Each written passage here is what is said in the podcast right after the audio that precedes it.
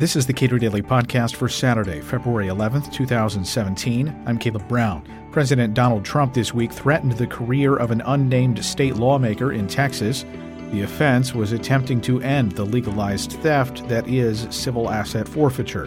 That lawmaker is Texas State Senator Konni Burton, who is trying to eliminate civil forfeiture in the Lone Star State. And she's very happy the issue is getting more attention. We spoke yesterday you know, I've been telling anyone who will listen that uh, President Trump threatening a state lawmaker's career uh, over opposition to the currently uh, undertaken civil asset forfeiture in their own state would uh, puts that issue on the front burner in a way that it has never been on the front burner before. So in some ways, he uh, may have paid you a compliment. Right. Um, I don't know if it was a, a paid me a compliment is, is exactly the correct term. However, I am very pleased that it has pushed this issue in front of people that have never heard about it before because those that are hearing about it now feel the same as I'm guessing you and of course myself and that it needs to be uh, reformed. So what is it about civil asset forfeiture? I agree that people once they hear about it first they don't believe you're telling the truth and then once you explain it to them they say well that's awful. How do we get rid of it? Um, what is it that you want people to know about civil asset forfeiture?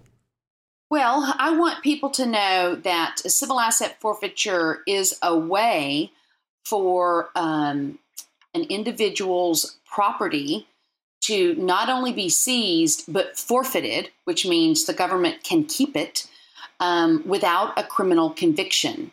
So um, they can suspect that your property has been involved in a crime and they don't have to prove the burden of proof is not on them to prove that you are guilty it's basically um, on you to prove that you didn't do what you are being accused of which is exactly antithetical to our system so uh, in the transcript of the conversation that uh, President Trump had with some uh, police officers, uh, it seems that he doesn't actually know very much about what civil asset forfeiture is. No, and I would venture to say he doesn't.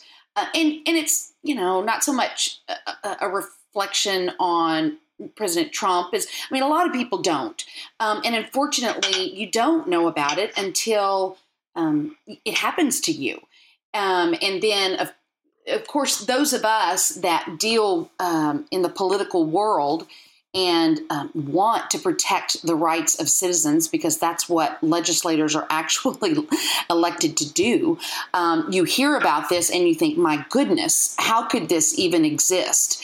Um, and so that's why we want to right this wrong. The Cato Institute's a 501c3 nonprofit. We don't uh, endorse specific pieces of legislation or candidates for office, but in broad terms, what do you think ought to be done with respect to civil asset forfeiture in Texas?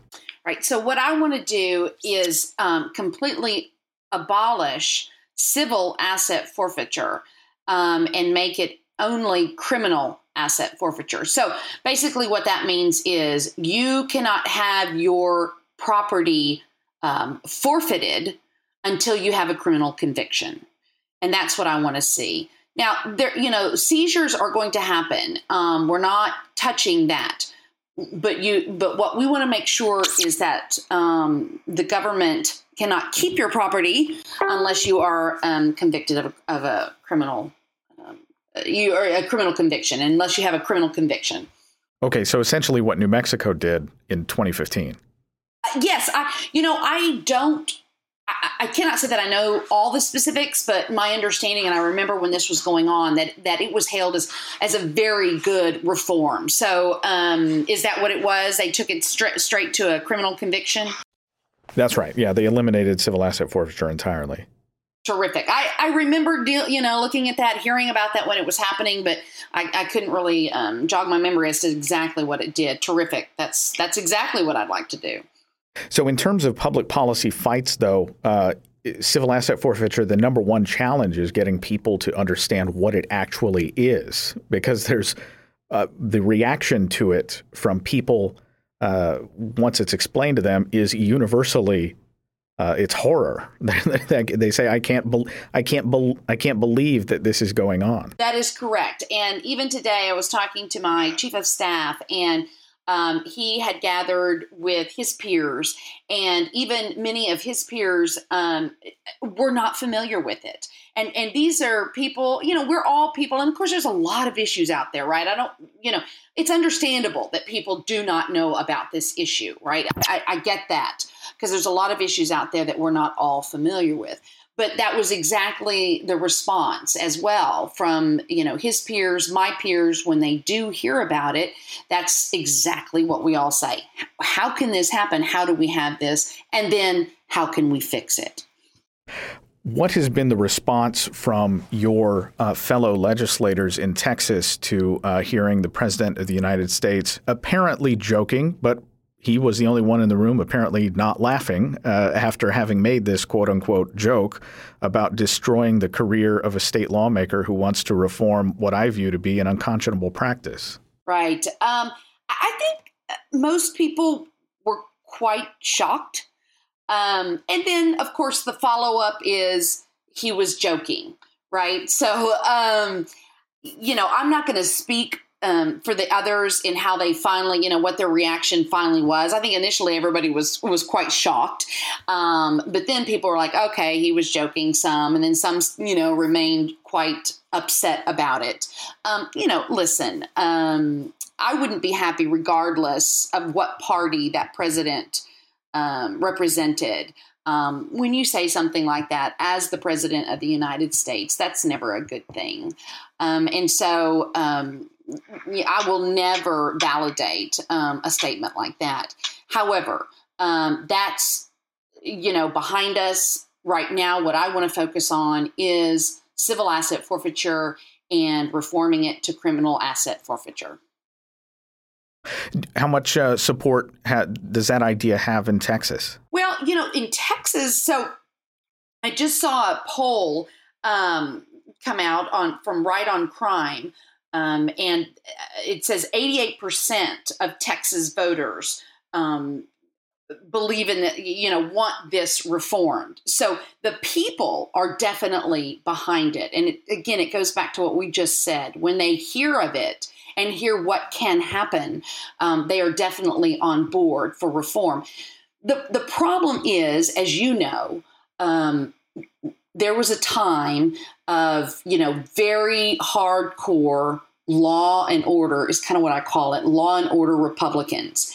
And listen, um, in their defense, I probably might have been there at one time in my life. Um, you know, long before I was um, politically active, but it was just kind of the prevailing wisdom out there, right? You you you you know, we all kind of get sucked into things um, without thinking logically about it.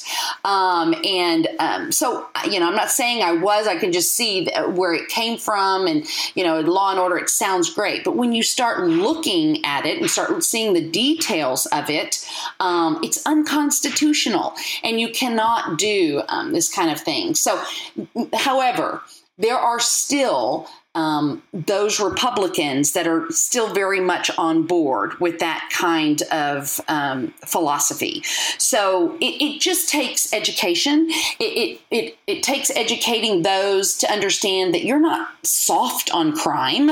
You don't have anything against This isn't a, you know, uh, uh, law enforcement versus um, you know legislators who want to make this reform. It's simply um, good policy to protect the rights of innocent citizens, and it's a property rights. Um, issue as well. So when you when you educate them and start to say, listen, this isn't soft on crime, this isn't, you know, letting the bad guys go. This is giving law enforcement keep having law enforcement continue to have the tools that they need to get the bad guys while at the same time protecting the rights of, innocent citizens. And, and I think we can do both. Police say we do good things with the money that we seize from uh, people under civil asset forfeiture. We do good work, and it helps defray from the costs of fighting crime. That's, uh, you know, it sounds good, but you should never, uh, regardless if you um, use money um, or resources for good or bad, if it comes from something unconstitutional, that is not, that doesn't give you the right to do it. Just because you say hey I, you know i use the money that we get from this to do something good. Oh okay then go ahead and do something unconstitutional then. I mean that just blows my mind that that is and i hear this all the time right? That, that's the first thing that's said oh but we use it for um, you know um, protective vests excuse me vests excuse me. Um, you know we use it for these types of things. And like well so that gives you the right to do something unconstitutional? Absolutely not. The rights of the citizens come first. Again, elected officials are to protect the rights of their citizens, and when you begin to infringe on them, there's we've got to um, fix the system. In in some sense, has the president done you a favor by putting this issue front and center? Um, absolutely. Um, we have been able to shine light on this issue to, again to those that don't know about it. Those that do are, you know, uh, are hoping and have been working for a long time to get it reformed. Um, but this has brought it to a level of people that have never heard about it. So it's it, it has been wonderful in that regard. Um, again, that doesn't. Um, I still would would rather um, that kind of a statement not come out of a president of the United States' mouth, but we are using it for the good. Yes. Konni Burton is a state senator in Texas. Subscribe to and rate this podcast at iTunes and Google Play, and follow us on Twitter at Cato Podcast.